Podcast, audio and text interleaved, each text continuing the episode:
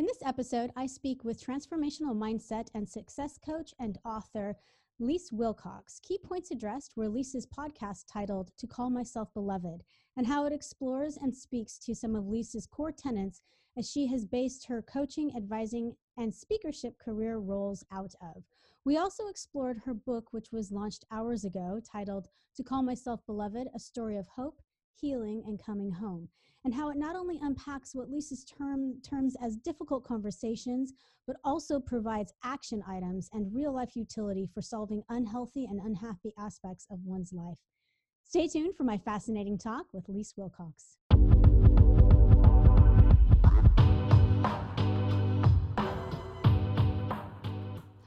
My name is Patricia Kathleen, and this podcast series contains interviews I conduct with women, female identified, and non binary individuals regarding their professional stories and personal narrative.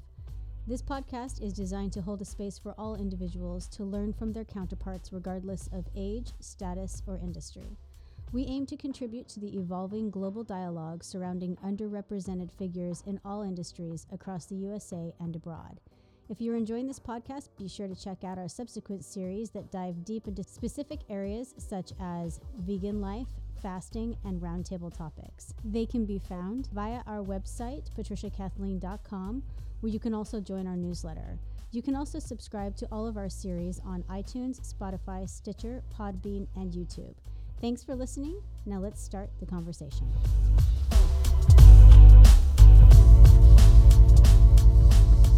Hi, everyone, and welcome back. I am your host, Patricia, and today I am elated to be sitting down with Lise Wilcox. Lise is a transformational mindset and success coach and a recent author. You can find out more about all of her services as well as her book on her website, lisewilcox.com. That is L E I S S E W I L C O X.com. Welcome, Lise. What a pleasure to be here. Thank you. Absolutely. I'm so excited to climb through. I'm elated for everyone listening. Lisa's book just dropped today, um, and I can, I'm just cannot get enough of it. I can't tell you how excited I am to be this kind of baptismal moment of one of her first few podcasts to kind of climb through all of it. And I will do just that with you. Before I get to um, asking her questions, I will tell everyone who might be new to the podcast I will read a quick bio on Lise, but before I do that, let me give you a quick roadmap for today's podcast inquiry in line of the trajectory in which that will follow. We'll first look at unpacking Lisa's story. So I'll ask her about her academic, professional, and personal history. Um, it pertains particularly close to her career at this point. And then we'll look at unpacking um, Lisa's career right now. We'll look at her coaching. Um, I want to get into her podcast and then also, of course, her most recent book, titled To Call Myself Beloved A Story of Hope, Healing, and Coming Home. Um, her podcast, also under the same vein, is label, uh, titled To Call Myself Beloved. And um, we will call, kind of climb into, we'll get, first get into all the logistics of those endeavors. So the who, what, when, where, why. And then we'll climb into um, some of the more specifics about the ethos and the philosophy. So we'll cover both um, aspects of that spectrum. And then we'll turn to, as all of the podcasts in this particular series, we'll turn to unpacking goals that Lise has for the next um, one to three years for herself. And we'll wrap everything up with advice that she has for those of you who are looking to uh, kind of garner some of her wisdom and perhaps emulate some of her career success. So before I question her, I start peppering her with questions, rather, a quick bio as promised on Lise. Lise Wilcox is a transformational mindset and success coach who helps high potential women courageously become the vision of themselves they can't stop dreaming about a passionate speaker, dynamic thought leader, author, NLP practitioner, top podcast host, cancer survivor, mom of three, and taco enthusiast. Her entire experience has been about coming home to her truest self and to call herself beloved, knowing intimately that changing the world starts by making the changes we want to see within ourselves first an expert featured on Simple Habit and an entrepreneurial advisor with Startup Canada. Lisa's intentions intention is to guide people to come home to themselves, giving them permission to live authentically. Lisa's first book, To Call Myself Beloved, is available now, and you can watch her on season two of Amazon Prime's The Social Movement.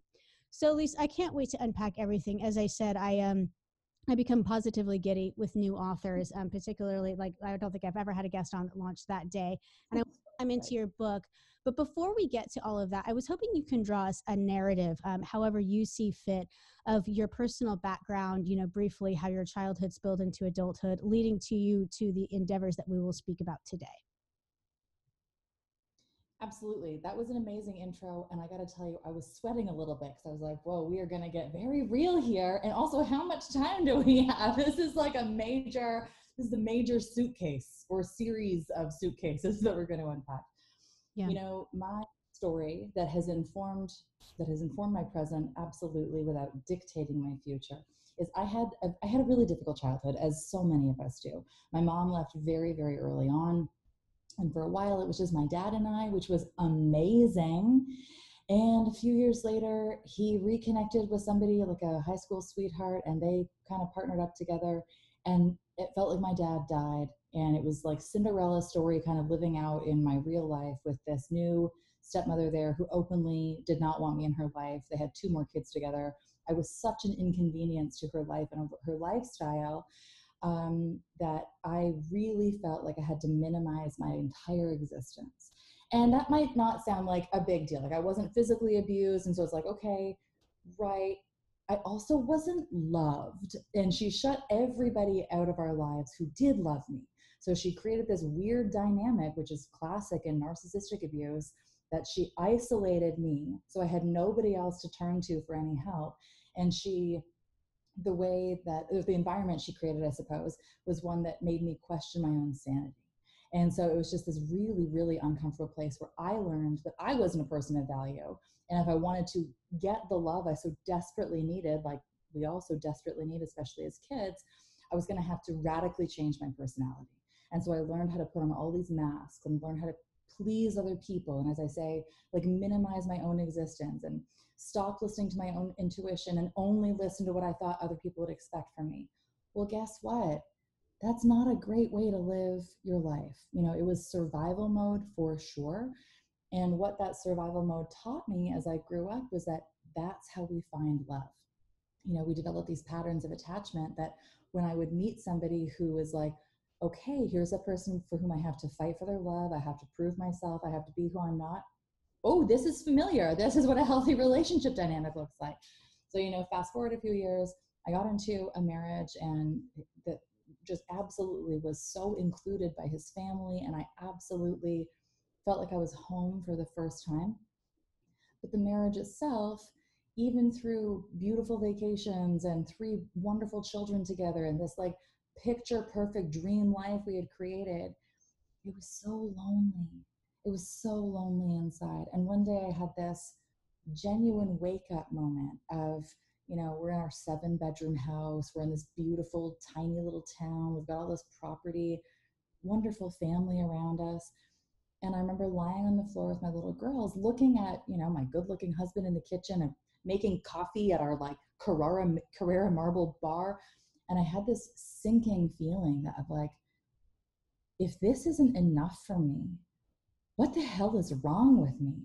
Mm. And I had this moment of, you know, you call it intuition, higher self, God, universe, whatever you want to say. I heard this little voice, and that little guiding voice was saying, uh, None of this is enough for you because you are not enough for you. And in that moment, it really did feel like I woke up and I knew at that point that I had some painful decisions to make and some painful conversations to have and ultimately, I ended the marriage, or I, I called time of death on the marriage that was kind of already dead, and started life 2.0 in a, in a brand new direction. That's amazing. I mean, I can't recall, you know, I've heard a lot of, particularly for this series over the past three years, I've spoken to a lot of women and women identified individuals, uh, non binary individuals included in that. And I, mm-hmm none of them have come to their point and perhaps it's um, just not spoken about as much because it feels almost privileged but this idea that you know you come to mm-hmm. this ultimate success you know you had the money the family the mm-hmm. the mate all of it and to realize at that point to be brave enough to call to just say it's not it's not working on me is kind of amazing. I'm wondering first steps when you headed down because your book is about, you know, the, the lessons from this journey, right? The, as you you said yourself, the difficult conversations. And this began it. It sounds like this is the one of the mm. first difficult conversations you posture to yourself in order to come to all of these realizations. And I'm wondering, did you first have a mentor? Where was the first place you looked to guide yourself? Because your book is about guidance and helping other people have these conversations. Who guided you? Um, Google, which is why I wrote the book. you know, in fairness, I had a, a like a new friendship at the time with a woman who is very spiritual and kind of one of those otherworldly people. I mean, you live in California, maybe you just grew up with these people. I didn't grow up with these people, and I, they're in my life now. Like, I totally get it now. But at the time, she was the first person who really started talking to me about there being another way or about, you know, increasing my faith in the process and trusting what was unfolding. And she was like the first person to ever use those words with me. And I remember I, t- I had a lot of conversations with her. Um, which helped me feel like I wasn't crazy. I have an incredible aunt. I have, I have an incredible extended family, but I have one aunt who is such a rock. And when I got through all the Google searches, like what will happen if I stay? What will happen if I go? How do I know it's time for divorce? Like, what is marriage supposed to feel like? And other assorted Google phrases. You know, I phoned my aunt and I was like, I think I know what I have to do, and I need to know if you will support me in this. And I don't know why I chose to have that conversation with her. I don't know why that was important for me to do, but oh man, am I ever glad that I did because it it kind of it kind of forged a contract to be honest. It kind of forged this emotional contract that I knew I had her support as my person to go and talk to. Yeah. What's interesting is that you know you, you, mentioned that this is the pain that we don't talk about because it sounds privileged and absolutely like you're familiar with maslow's hierarchy of needs when you have your physiological needs met and you have your physical needs met and your needs for safety and security you have all those needs met you're still having a human experience and this is what's so fascinating to me is that pain is relative so absolutely you can call it privilege because there is a lot of privilege in there but we're still having a human experience. And that human experience is rooted in our emotional health and, and our feelings. And I work with so many women who are like overachievers, right? We're all high achievers, and we've learned through our lives that you do achieve, do achieve, do achieve. And if you want to achieve more, then you do more. And suddenly, so many women get to this point where they're like, uh oh, I did everything right. I climbed all the right ladders I made all the right moves I made all the right connections. I have this list in front of me of all the things I was supposed to do and I checked off. So how come I feel like shit? And then that's wrapped in shame because you're like, well, I obviously can't talk about this because who am I to complain? Like, look at my life. And what we're not looking at is like, sure, look at the outside of my life, look at the outside of my world, but what does my inner world look like? And for me, it was like overriding that shame or feeling the shame and healing through it to allow myself the permission to be like, listen, you do have a loving and supportive um, in-law family. You do have, you know, a, what at that time felt like a really huge group of friends and support, and you're not happy. And you've been to therapy and you've read the books and you, not the podcast at the time, but you know, you've you've taken all the steps to heal this. And you know, I remember having a notebook full of things that we had tried to like quote unquote make marriage work. And I remember getting to the final page in the notebook and being like, oh shit, I know what has to happen. And what has to happen is that either he has to radically change his personality or I have to radically change mine. And like I had this visceral reaction as somebody who had had to change her entire personality for the first 30 years of her life. I was like, you know what? I think I'm done. I think I'm going to have this really really painful conversation and make a decision that is for the first time in my life rooted in what honors my needs. And I'm going to act in a way that is actually advocating for who I am and what I need. And that was the beginning of this, like, I get shivers still talking about it, but it was the beginning of this, like, wild trajectory of tapping into more of that. Because no matter how difficult that was, once you've rung the bell, you can't unhear it, right?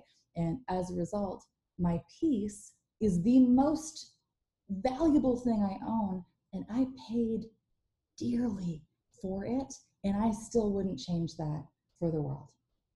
No, it's life shattering. And I think anyone who hasn't felt it are the only population that wouldn't get that. Yeah.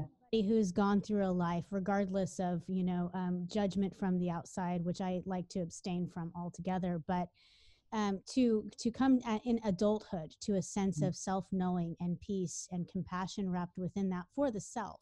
Mm-hmm. You know, mm-hmm. a lot of times in this world, particularly COVID uh, pandemic talk, people get into compassion, which I love I mm-hmm. want to help spread the word, but it, it begins with compassion for the self, mm-hmm. you know, and a self awareness that, um, like you said, you know, once you've tapped into it, uh, it leads on to more of that. And that actually feeds your society more than anything I think ever would. But it's so it's so powerful to hear you talk about that. I do want to start climbing through. So I first want to look at the podcast because the book launched just today, and I want to kind of unpack the book after we've talked a little bit about the podcast. And I want to start off with um, some of the nuts and bolts of it. So, um, when was it launched? I, I have down. I saw the last the first episode is last August. I'm not sure if that's accurate. So, if it was launched a year ago, um, what the impetus was for it? Did you take any funding or capital? How did you get going with it? Did you have a guest host? Did you have an idea as to how many you were going to release? How did you know about any or and or all of it, or did it just all come to fruition naturally? You are not going to like the answer I'm going to give you because I Googled it. Once again, I Googled it. No, very honestly, I remember August sounds about right, but I can't quite remember. I there's somebody who's you know used to be actively in my life is now kind of on the periphery of my, of my life, but I have a lot of respect for her. And there have been so many moments in my life where she's such a boss, and she's just kind of popped in and be like, "Oh, you should start a blog," and I'm like, "Okay," so I write a blog. And then she'll be like, you know, people aren't reading long form content anymore. You should probably start an Instagram account. So I like turn Instagram into a microblog. And she popped up one day. She's like, you need a podcast. Like you, you need a podcast. Period. And I was like, I don't want to. I don't want to do this. Like, I don't want to have a podcast. What would that be like? And fast forward a little bit, which we can unpack this too, because it's the third major cataclysmic event of my life, which is also the third in the book. Um, I got a breast cancer diagnosis at age 36 and uh, like a week before my 37th birthday or something like that. And uh, it was during chemotherapy that I A, decided, well, I have some time on my hands now. I guess I can write a book proposal because I've been wondering how the hell I'm going to fit that into my schedule. And I also used that that time, that four months of uh, chemo, to research I, I, literally did Google how to start a podcast. And I just like went through a checklist and I followed that. I ordered a, a podcast kit from Amazon. People are always shocked to hear this, but I ordered a podcast kit. You know, I ended up meeting somebody locally who's a musician, really talented. And I was like, oh, you literally sound like John Mayer when you play guitar. Would you would you write a theme song for me? And he wrote a theme song for me and he does all my audio. And um, I chose to do a solo show because mm. effectively what we're talking about, like I have a, an, in a former life, I have a background in Montessori education. I am naturally an educator. So for me, you can see that went from the classroom to a parenting column to a blog to Instagram to a podcast to a book. And the podcast effectively is my blog. So I don't have a co host, it's just me, it's a solo show. Um, I've had one guest on to uh, one episode when I did like a live coaching session, but otherwise it's me because I feel like I have a pretty unique uh, standpoint on emotional health and how to genuinely feel your feelings and how feeling your feelings at their core is what changes the manifestations of all the shit you don't want in your life. You know, we experience something and we're like, oh, can you believe this happened? And I was like, yes, let's trace that back to what is actually happening internally, heal that, and then kablamo, that stuff naturally starts to disappear. So basically, I'm so arrogant that I'm like, what I have to say is so interesting. I'm just going to deliver this content in podcast episodes hard fought for. I don't think it's arrogance when you've gone through the kind of battles that you fought for. Those are badges, you know, and to think that other people wouldn't glean um, information from them, I think is largely what's wrong with women across the world. And there's mm. nothing wrong with women across the world. Let me clarify and quantify that and put on my tombstone.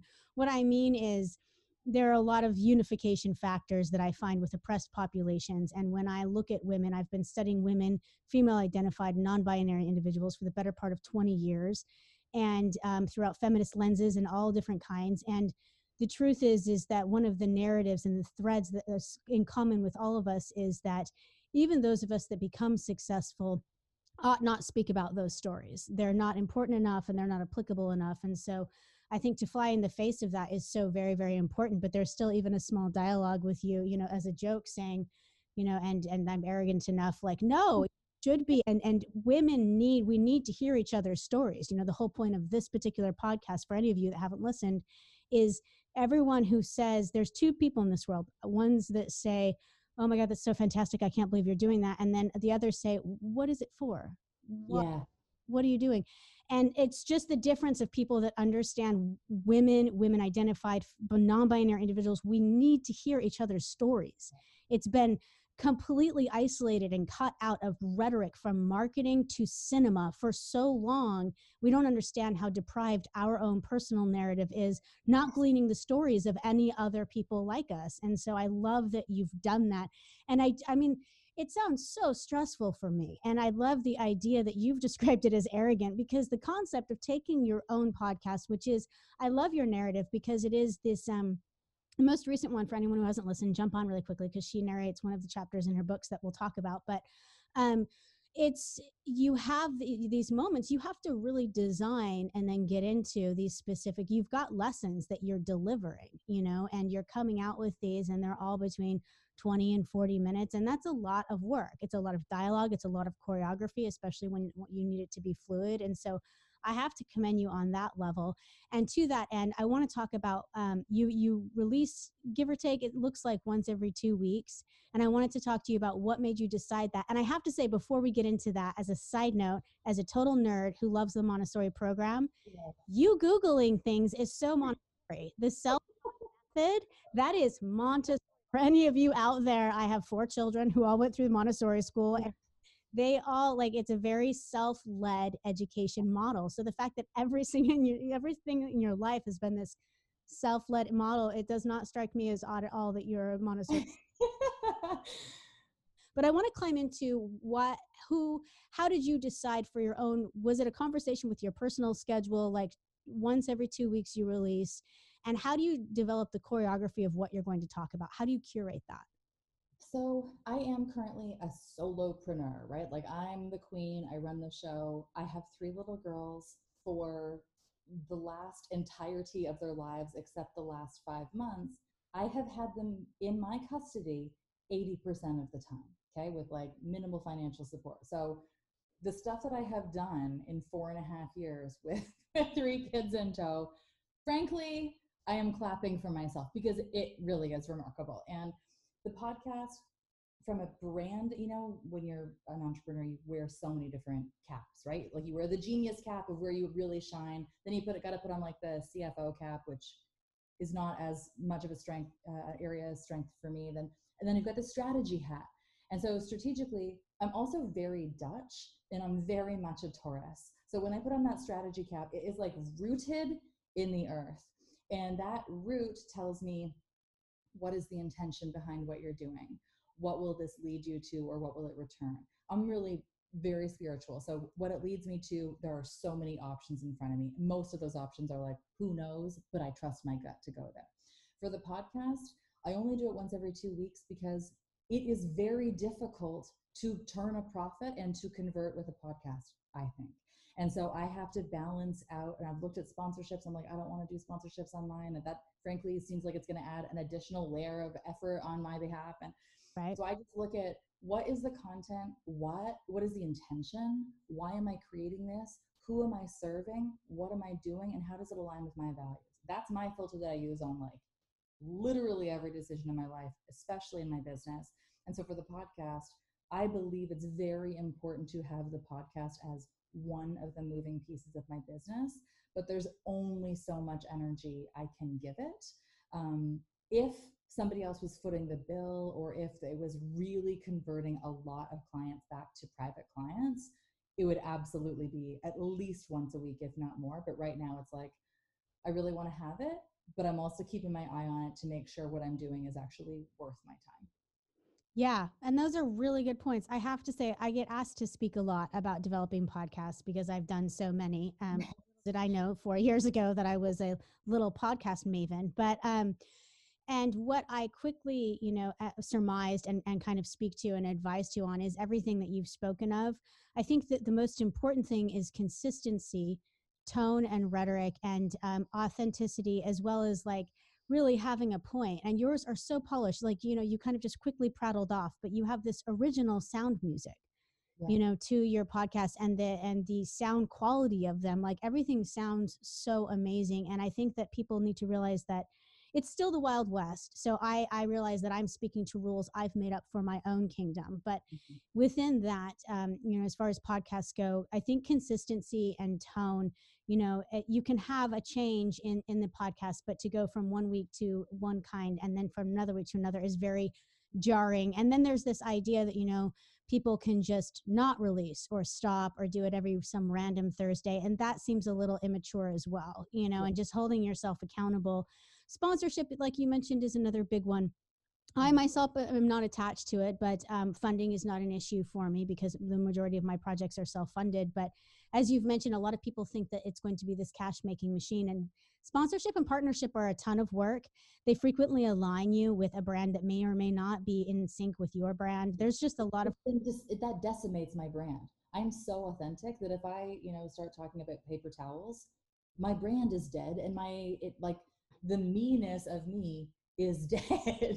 Yeah. And I like your Yankee, I like the whole concept. I was just going to say Yankee know how and you're in Canada, but either way, concept of ingenuity and kind of like out of the box off Amazon. And then I met a friend and they wrote the music and that that's really what you can do with podcasting and i encourage people to get on and listen to lisa's because it is a sense of professionalism that is astounding that you did i, I for sure assumed that your publicist with your book had hooked you up with an entire crew so off to you. It sounds amazing, um, and I love it. I want to turn now to unpacking um, to call myself beloved, a story of hope, healing, and coming home. The book it just launched today, and everyone who has listened to me before knows that I'm an absolute bookworm, but um, I haven't read it as it came out today, and I am kind of excited because this will be what I call an airplane conversation. So if I just met you on an airplane and we and I had you quarantined for an hour and a half next to me, I would be able to ask you all of these questions, hopefully, without you getting away or putting on your headphones. So, I, I just like leaned closer because I'm so excited about this. Oh, I, I love it because I don't know anything about it. And so this is very off the cuff, which is my favorite kind of conversation. Um, I love research, but I do far too much of it. Um, mm-hmm. okay, so I first want to talk about the my my introduction to the book um, was through whatever we could grab offline, and I want to read a quick line that I found um, to myself that kind of explained to me what the book was about and you can tell me if it's correct or not. So it says to call myself beloved is informed by lessons learned through navigating the most cataclysmic events of woman's of one woman's life and realizing throughout each one that i am still okay Mm-hmm. So, and we've kind of climbed through some of that, you know, what you said earlier and things like that. But that for me kind of gave me the impetus of what I expected the book to be about. I then listened to the, uh, your most recent podcast, which is about one chapter of that, and it's called The Myth of Competition. And this actually speaks to a great deal of my heart. And I think a lot of people that listen to this podcast series will identify with it. So, I first want you to um, I, what I would like to hear from you before we unpack, I want to talk about the myth of competition and all of the other chapters. But when you were writing it, did you keep your audience in mind or did you just write it for yourself? Because you do have this kind of self serving platform, which is mm-hmm. applaudable. But um, I want to know if you did keep your audience in mind, who was that audience? And um, as you were composing it, um, how, do, how were you speaking to them? How did it help transform or build the book? So until very recently, I used to introduce myself as a professional human and real life adult because frankly, like that's what I am. Like my dream has always been to get paid to be me. You know, again, I spent so much of my life, arguably the first half of my life, denying who I was and proving who I was and hiding who I was that now I'm like, oh no, like here I am and it took so much and I'm so happy to be this person. I love this person so much let me share that and let me see if what kind of opportunities arrive and the cool thing is lots of opportunities have arisen from that place of like genuine authenticity so yes the book i absolutely kept my audience in mind because I am also my ideal client. You know, I'm very passionate about the fact that just like we said, if I'm having this feeling and I'm really struggling and I can't even Google the answer, I can't figure it out. Oh man, if I can't figure it out, there have got to be thousands, if not tens of thousands or hundreds of thousands of other women who are struggling this, but for some reason don't have the, the right, you know, genetic makeup that compels them to figure it out. So all this stuff I figured out. I went back to school for coaching. I read every book. I did all the things. I saw so many therapists and I ended up creating this incredible healing modality for myself that I started to use with my clients. And I watched how it was affecting my clients' lives in this earth shatteringly simple way. You know, all of my clients this week, for example, I get on the phone with them and they're like, I am not doing well. It has not been a good week. And by the end of the conversation, like 57 minutes later, they're like, oh my God, this is a dramatic difference. I feel so much better. I thought I felt stuck, but actually, what I see now from talking to you is that I'm not like trapped. I have so many options. So I am my ideal client because those are all pain points that I I had so close to me. So when I was writing it, it was really important to me too. Like when it says like somehow I wrote about like it's just one woman's life. I'm just a woman. Like I'm just a person living a life as a human on this planet. And I've also done an episode on my podcast called Beware the Female Empowerment Brand because when you start to scratch the surface on the female empowerment brand, like you are not going to like what you find. And so many of the people who are championing themselves as just regular people are not like like they're they're not just regular people and I feel like I'm just kind of a regular person living a life. And so, again, to write from that place of, well, here are the three things that ultimately tried to define my life childhood abuse, a really painful divorce, and then this experience with cancer that the treatment for which included uh, chemo, full hair loss, and a radical mastectomy. Like I removed both of my breasts. And what I learned through each of those things was how to heal. And not only like how to heal from trauma and pain, but how to come home to who I am. So when you read in this space of like, all you have to do is self, all you have to do is love yourself, just take care of yourself, just start to priority yourself, just set boundaries. My personality is like, yeah, but how? Like, tell me how to do that. Nobody's telling me how to do that. They're just creating a listicle because that gets great SEO ratings. And so suddenly I was like, well, fuck it. I'm going to write this manual on how to do this. So the book is divided, and I would call the book like a self love manifesto because it's almost 400 pages and is literally a compendium of everything and every healing modality, mindset hack, technique that I've learned in the past five years. And it's divided into these three, three sections understanding where you've come from, making peace with where you are, and then healing forward. And each section opens with one personal essay. So, like, here's a glimpse of what my childhood was actually like people think because I have such like a an engaged Instagram audience that I'm I must be like very extroverty and very public. I, I'm insanely private. Like I'm an insanely private person, and so this is a big deal because I'm actually sharing stories of what it was like in childhood. And then you know the second part opens with what does divorce actually feel like? Because if you want to polarize a room real quick, just ask for people's opinions on marriage and divorce, and you will find you'll find basically it's always the woman's fault no matter what happens in the marriage. Yeah. Oh yeah. And that was it was just so it was so intense. Divorce was literally the hardest thing i've ever had to do in my life and that includes cancer. It was like way harder than cancer. And then just as i was building momentum and doing all the right things and and navigating that divorce with a lot of grace and kindness and compassion I got breast cancer. Like I got breast cancer the day my ex-husband got married and I was like I was so ready to give up. I was ready. I was like, I'm out. My life is a Kafka novel, and I've read it, and I don't like how it ends. I'm not going to be this beetle trapped in my back because that's stupid. I don't know what I'm going to do. And I came home from uh, one of my appointments. There are many, many, many appointments at the very beginning of cancer, and I was so young and no family history that the treatment was going to be super aggressive. So I came home from one of my appointments. I hadn't picked up my kids from school yet. I was just like once again, like once again, lying on my living room floor. It's a different house. This one I bought by myself.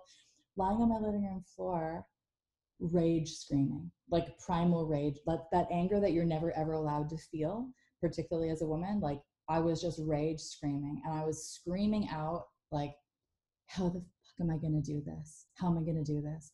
Yeah. And wouldn't you know it, this little voice came back again. And the voice this time was like, You are going to make this beautiful. And I remember like stopping and being like, What? And I heard it again, You're going to make this beautiful. And it was in that moment where I was like, Oh my God, the only expectations I have to meet are the ones I set for myself. So I actually get to defy what anybody else's expectations of are of my cancer experience, and I'm going to make it my own. And I'm going to make it so fucking beautiful, nobody's going to know what to do. So from that, it was such a turning point that I realized. Um, I'm sure you read The Alchemist by Paulo Coelho, if you're a reader. That's my favorite book, and I remember going through that process of deliberately making everything about the cancer experience and single parenting and divorce.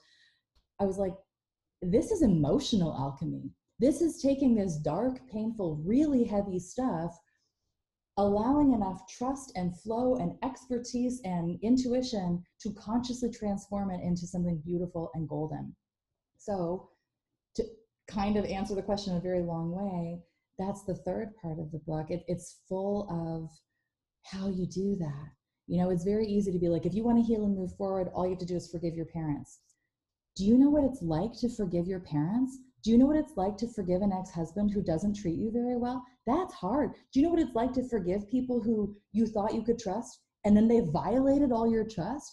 So in the book, it's, I am so proud of it because it's like lots of personal essay, lots of anecdotes. There's so many little funny examples, just like it feels like you're kind of talking to a girlfriend on the couch because it's just kind of a casual conversation yeah. with intensely practical, hands on information that anybody can do, that anybody can just teach themselves how to think differently.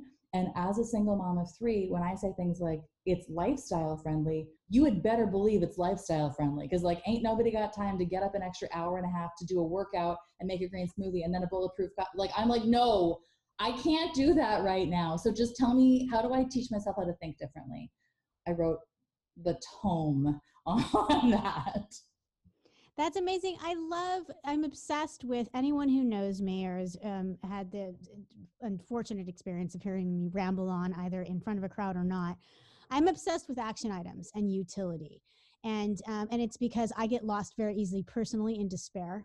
Um, and, you know, and I look at really, really hard subjects and I don't mind doing that as long as we've got a ladder out or path towards that ladder and so um, this this call to to action that you have that you know you've insisted on fitting into schedule and things like that is kind of um, it, it's I'm, I'm obsessed with the concept. A lot of books that kind of dive into narrative and things like that will tell you how that particular person kind of came out of it and frequently it'll be like time passed and things changed and yeah fell in love again or so and i'm like this is not a solution you know that we the dot dot dot? I what the, what the hell is happening in the dot dot dot that nobody will tell me? Yeah exactly and so i can't um i cannot wait to kind of pull it up and um and look at your action items because and it sounds like it's it's built that way because that's how you're leading you know a lot of your coaching. If yeah. you're they're coming out of 57 minutes saying this is a lot better you know that does not happen just from saying so my life sucks you know it, it comes finding solutions as how we can suckify life, right? Yes, yes. Well, and because, you know, I really believe that all of us are still children. We just, you know, live in bigger houses and drive fancy cars, but I think we all stay kids. And because I have these little girls, my inner child got so neglected as a kid that my inner child is so alive and well because she's fostered in, in this incredible environment that we've created as a little family um, that I didn't want the book to be preachy either. So all of those, all those action items, I like sometimes if you say homework, people actually do get triggered, or if you're like these are activities, they get they kind of get put off by them. So I was like, well, listen, I love tacos. If you look at my branding at all, it's a very common thread that weaves itself in. I love tacos. When I went to California, I ate tacos like all the way up the coast from California to LA, but or to Seattle. Yeah. so each of the activities. Oh, what? Sorry. No, no, no. I was just saying you're right. And I mean, tacos are like more than our, our state flag. Like, seriously. anyway, and so each of the like activities or the action items in the book are called taco activities because everybody likes tacos. And so it like sparks this like taco activities. That's so cool. Oh, and now I need to forgive my parents. Okay. I can do it. It's like, it's so, it's very NLP because it's like, I make it a very safe environment for you to trust me. And then all of a sudden you're like, oh my God, I'm doing the work. I'm doing the work. And I am really proud of that. Absolutely, as well you should be. I think that that's exciting and finding those things. It's interesting you talk about creating a safe haven within, um, you know, your family where you're. Um, it's it's dancing a fine line when people when adults. I think you've been the first adult in the past few months that's talked about being a child that hasn't irritated me. Um, I myself felt a little robbed of a childhood, you know, and and for for loving reasons. I came from a beautiful family of of six children and it was crazy and dynamic but my parents definitely did you know all that they could. And um and i uh and when people talk about reliving their childhood i'm like oh so your children hate being them. Like because you get to be the kid in the situation. You know there's those adults that like oh, yes. living out their dream and so their kids are like having to make dinner and i think like what? Why are you mm. taking out your problems on the next generation? But i like the way that you describe this environment where you're like we all get to kind of feel safe and oh, experience oh, yeah. and you're fostering that inner child without like robbing it of your children i think is so cool. Oh yeah and like my kids and i are not friends. We are not friends. I'm definitely their mother. They are definitely my children but there are it's so meta because i am the mother that i didn't get i am the mother naturally that i need it. and through my montessori education i totally started reparenting myself. And all of this healing is like it's essentially me remothering myself. And against all odds because trust me i heard a lot of negative feedback and a ton of judgment when i when i did get divorced. People were like it's the worst thing you can do for your kids. You're going to ruin their lives. And i'm like yeah. no, i'm not. Like i'm a really good mom and that's just a nat that's just natural to who i am with my clients is the same thing it's a very mothering energy. I'm not going to be like oh good did you set a goal this week? No like let's be real. Like what are you actually intending to do? I'm not your hype squad. For my kids i'm like their backbone right? There's a lot of structure. There's there's this firmness with a lot of flexibility but there are these meta moments because we'll be sitting around writing like song parodies like taking one of the new taylor swift songs and making it up about our cats instead or we'll be watching a movie or something and we all have this moment where it feels like all four of us are sisters sometimes I'll go, I'll take them out for ice cream before dessert first. I'll be like, okay, whatever you do, don't tell our mom. Because there are those moments of like, it's so insanely joyful and playful that none of us can believe that I'm their mom. But trust me, there's like so much mutual respect. Everybody is very, very clearly aware of like who the mother is in this dynamic. It's a beautiful balance. I like the description that you have. You know, I can't wait to kind of unpack it even further in your book. And I feel the same way.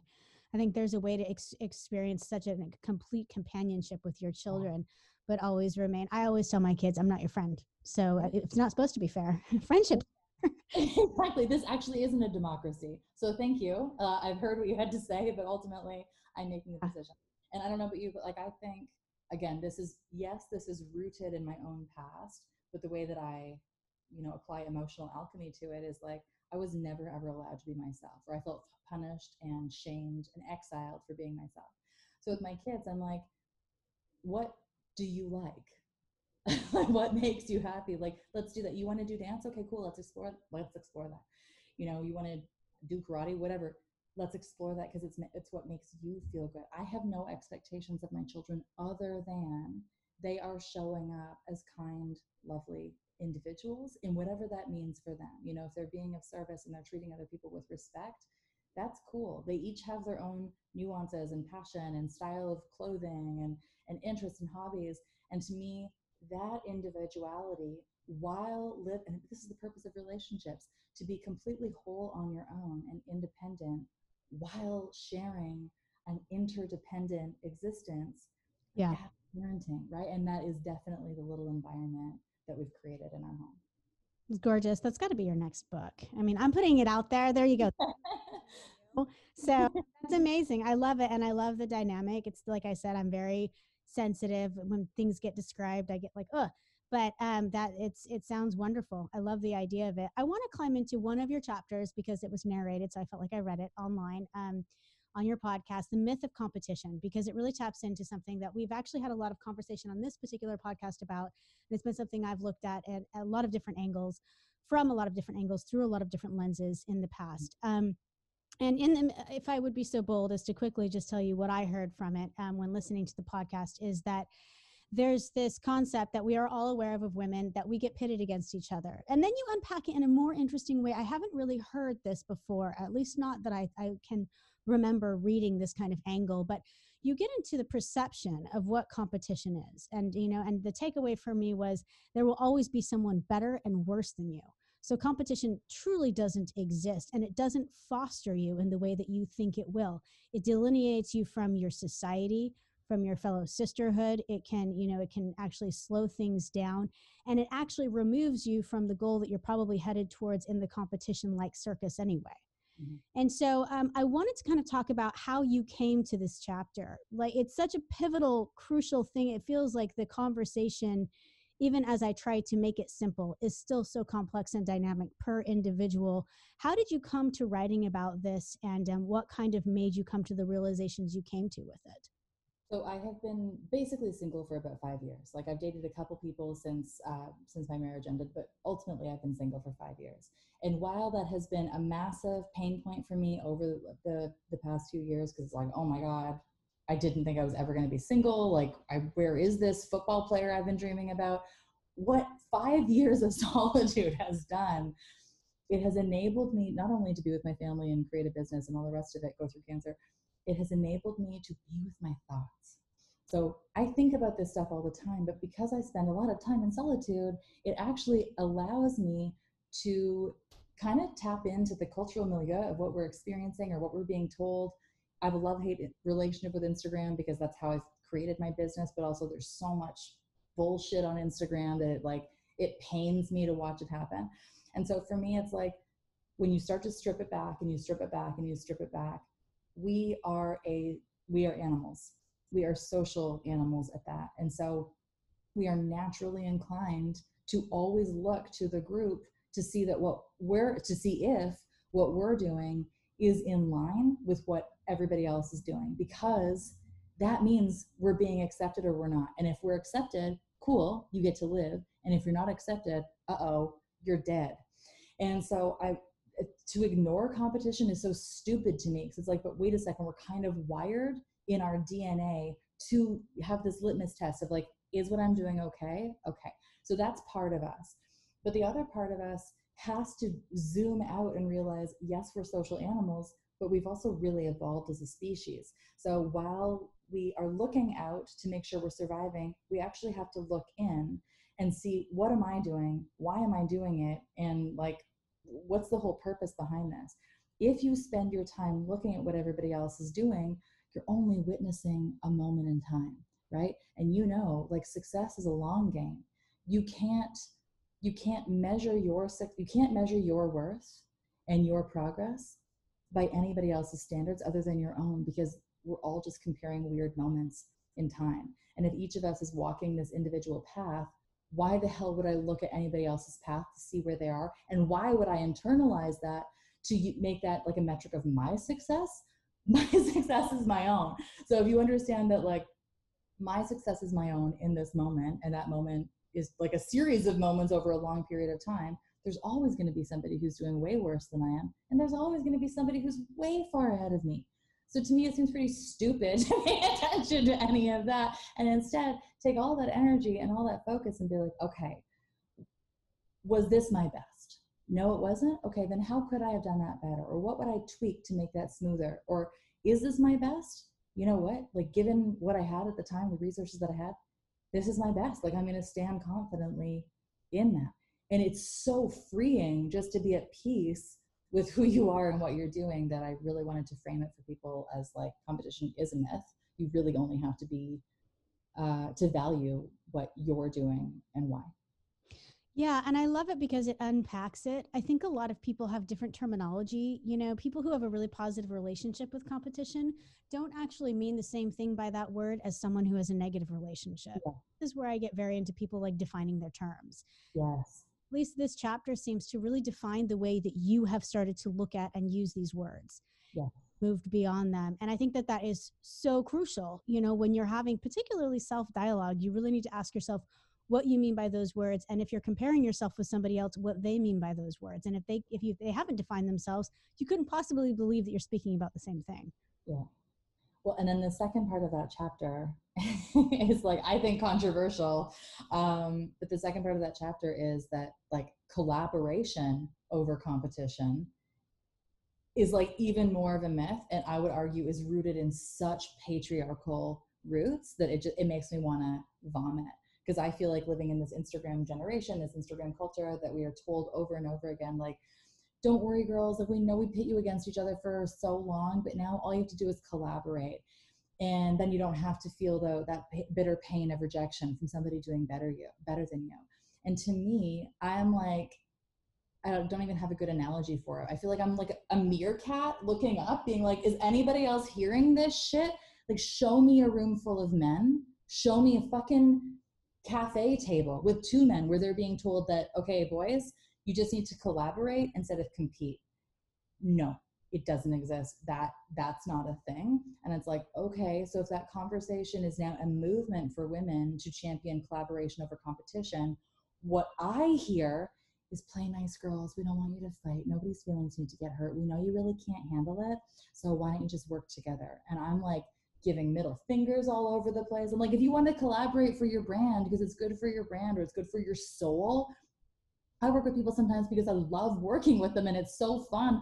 I don't care what the outcome is. I just want to be in that energy. That's a fucking awesome collaboration. But if something isn't good for my brand, just because I think somebody else might do it better than me doesn't mean I'm to then work with her to get ahead. It's like it's so condescending and it's so misogynistic that I like I want to barf every time I see it online. Well, and it's wrapped in this beautiful, you know, oh, yeah. it's wrapped in this message of like women lifting up women. You know, oh, it's such bullshit. Drag and all of that. And I think that you're right, you know, saying that one must now collaborate. Yeah. Just as silly as saying one must compete, you know, yeah. and they're uh not mutually exclusive. Yeah, and they've taken a you know a word that didn't used to mean you know you're weak and then called it weak. Like collaboration used to be how NASA was built. It wasn't how you know we just yeah. a population that couldn't get ahead because of you know hundreds of years of misogynistic implementation at micro levels. You know, so it's crazy. I want to turn. I, I could talk all day. I could have you unpack every chapter. Read it, and we'll do just that. Okay to I love asking coaches and people who've done so much self dialogue and then turned into you know advisors and um, and mentors of that nature i am obsessed with how you look at goals yourself so i want to first know as a business person do you have one to three year goals for your business endeavors and second of all do you use the same structure in which you advise your clientele when it comes to looking at the future or goals or whatever terminology you want to supplement if you hate the word goals? Yeah. So I think for me, interestingly, like today is book launch day for me, right? And it, it, I I had ordered a bunch of copies in advance for pre-sale, and they arrived a few days ago. And so the from the time they arrived to today has been such an emotional time because you're confronted with and I read about this in the book like the failure the fear of getting what you want suddenly it's like oh my God, I've been focused on writing a book, even if on the back burner, on my periphery. I've been focused on writing a book for four years. I did it. It's in the world. Last time I checked, it's like number three already on in self esteem. Like I think it's going to be a best selling book. Yeah. What the fuck do I do now? And at first, that you know, the roller coaster of emotion is like, oh my god, what do I do now? And the flip side is like, oh my god, what do I do now? So for me, the next one to three years are so interesting because today was the pinnacle of what my goal was. It was like, right? I, I look today and I'm like, I did it. Oh my God, I did it. Like I created this brand. I, I've started hiring people to run Facebook ads and build online course or build the ads to promote online courses. You can work with me privately. I have a podcast. I have a book. I do speaking. As soon as we can get back on a stage, it's like, oh my God, what is next for me? And so I don't know what that looks like, really what it feels like is more freedom, more thought leadership. Um, I feel like all this self dialogue, all of this work, all this granular attention to the emotional experience we're having, I really feel like my purpose on this earth is to change the global conversation on emotional health and self love. And to me, and this answers the second part of your question as to how I support clients with their goals, I'm so intention based. And, you know, the spirituality component ties in because I know what I want this to feel like. I know what I want, how I want to honor my family. I know the level of financial freedom that feels really good for me. I know how I want to be of service to not only my local community, but my global community. And if I'm really clear on that intention, which I am, and if if that intention aligns so beautifully with my values, which it does, then I almost don't really care what happens next because I know it's good. Thought leadership to me is something that always pops up in my radar. I'm going to be on this TV show. Um, we're shooting it in October, and it's called The Social Movement. It's getting like 60 people together. You div- we're divided by expertise, and we're given four days to solve a major world problem like education, pand- how to stop a pandemic. And then we pitch those ideas to a team of, of investors. So part of me is like, oh man, what if I could get like my own Netflix docu series to come out of that? Or wouldn't wouldn't it be cool if I could have my own Amazon mini series that's just sharing what I know about the emotional experience? I don't know, but I know that it it's going to be so fun. it's going to be like lots of work and also lots of fun.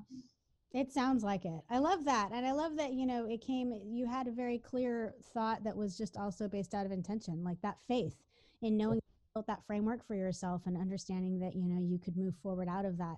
Yeah. Confidence and grace. I think that's everyone's goal is yeah. to feel like, you know, that regardless of how clear their goals are, they will be obtainable because they've developed this platform. Yeah. I wanted, uh, uh, we've got like a few minutes left, and I want to finally climb into my last question, which everyone knows I ask on this um, particular series. And I'm excited to find out what yours is going to be your answer. But so, um, if you were walking tomorrow um, outside of Toronto on your beautiful lake community at a safe social distance, and someone ran up to you, and it was a woman or a woman identified or a non binary individual, they said, Listen, I am so good. Least I found you um, we, we, have someone in common. They've told me to come and talk to you. Um, I have undergone this, you know, a, a, like this litany of, of personal um, difficulty and triumph from that. And I'm getting ready to kind of pull myself up and pivot and start this huge empire for myself. And um, it's going to be based on all of my knowledge and all of my findings. What are the top three pieces of advice you would give that individual knowing what you know today? That's a powerful question. um, uh, I think it would be trust yourself. Yeah. Don't uh, pay more attention to what you have to say than what anybody else has to say, and appreciate that it is a long game. Uh, and just because it's a long game doesn't mean that you're failing. It just sometimes things take more time than you think. And if you can, keep yourself present and really really be in the process without focusing so much on the end goal. Nice. Beautiful. So I've got trust yourself, appreciate that it's a long game, and stay in the process, stay yeah. present. Think. That's great. All of those, you know, speaking to self knowledge and then um, endurance and looking at like the true livelihood of, of everyone's struggle, and then obviously staying present, which I think a lot of your advice does. Um, I am so thankful for you speaking with us today, Leisse. It's been such a pleasure for me, and we're out of time, but um, I just wanted to say I really appreciate your candor. I know that your empire is developed on it, but um, I feel like you stay present with that. It's very easy, I think, when when you write as much as you do, when you podcast and things like that, to fall into these like very clip things that we say over and over again. But um, I listened to a lot of information on you online before we spoke, and I've never heard anything that you've given me today. So I just wanted to say thank you for that. It's it's it's really appreciated. Your authenticity is amazing. Uh, thank you, and what an opportunity to be here. I wish we weren't coast to coast because like. I want to go for tacos with you or like go get coffee right now. but what an amazing opportunity to be here and share this space from like across the world. Absolutely. And that will happen one day. We are absolutely getting talked. Okay. We're soul sisters for sure. for certain. But um, yes, I appreciate it. And for everyone listening, thank you so much for giving us your time. I do appreciate all of you. And um, we've been speaking with Leisse Wilcox. She's a transformational mindset and success coach and author. You can find out more about her book, her podcast, and her coaching um, different courses and things like that on her website, leissewilcox.com. That's L E I S S E W I L C O X.com. Her book is called To Call Myself Beloved A Story of Hope, Healing, and Coming Home. Jump online, grab it off, and um, and we will come back around. I, I always serve. I, I know my audience is like, how could you not have read it? I will grab Leisse back up again before COVID ends, so that she's somehow still at home, and I'll trap her into having a conversation with me, guaranteed with pleasure. Yeah, absolutely. So thank you everyone for giving us your time again. Until we speak again next time, remember to stay safe and always bet on yourself. Sunshine.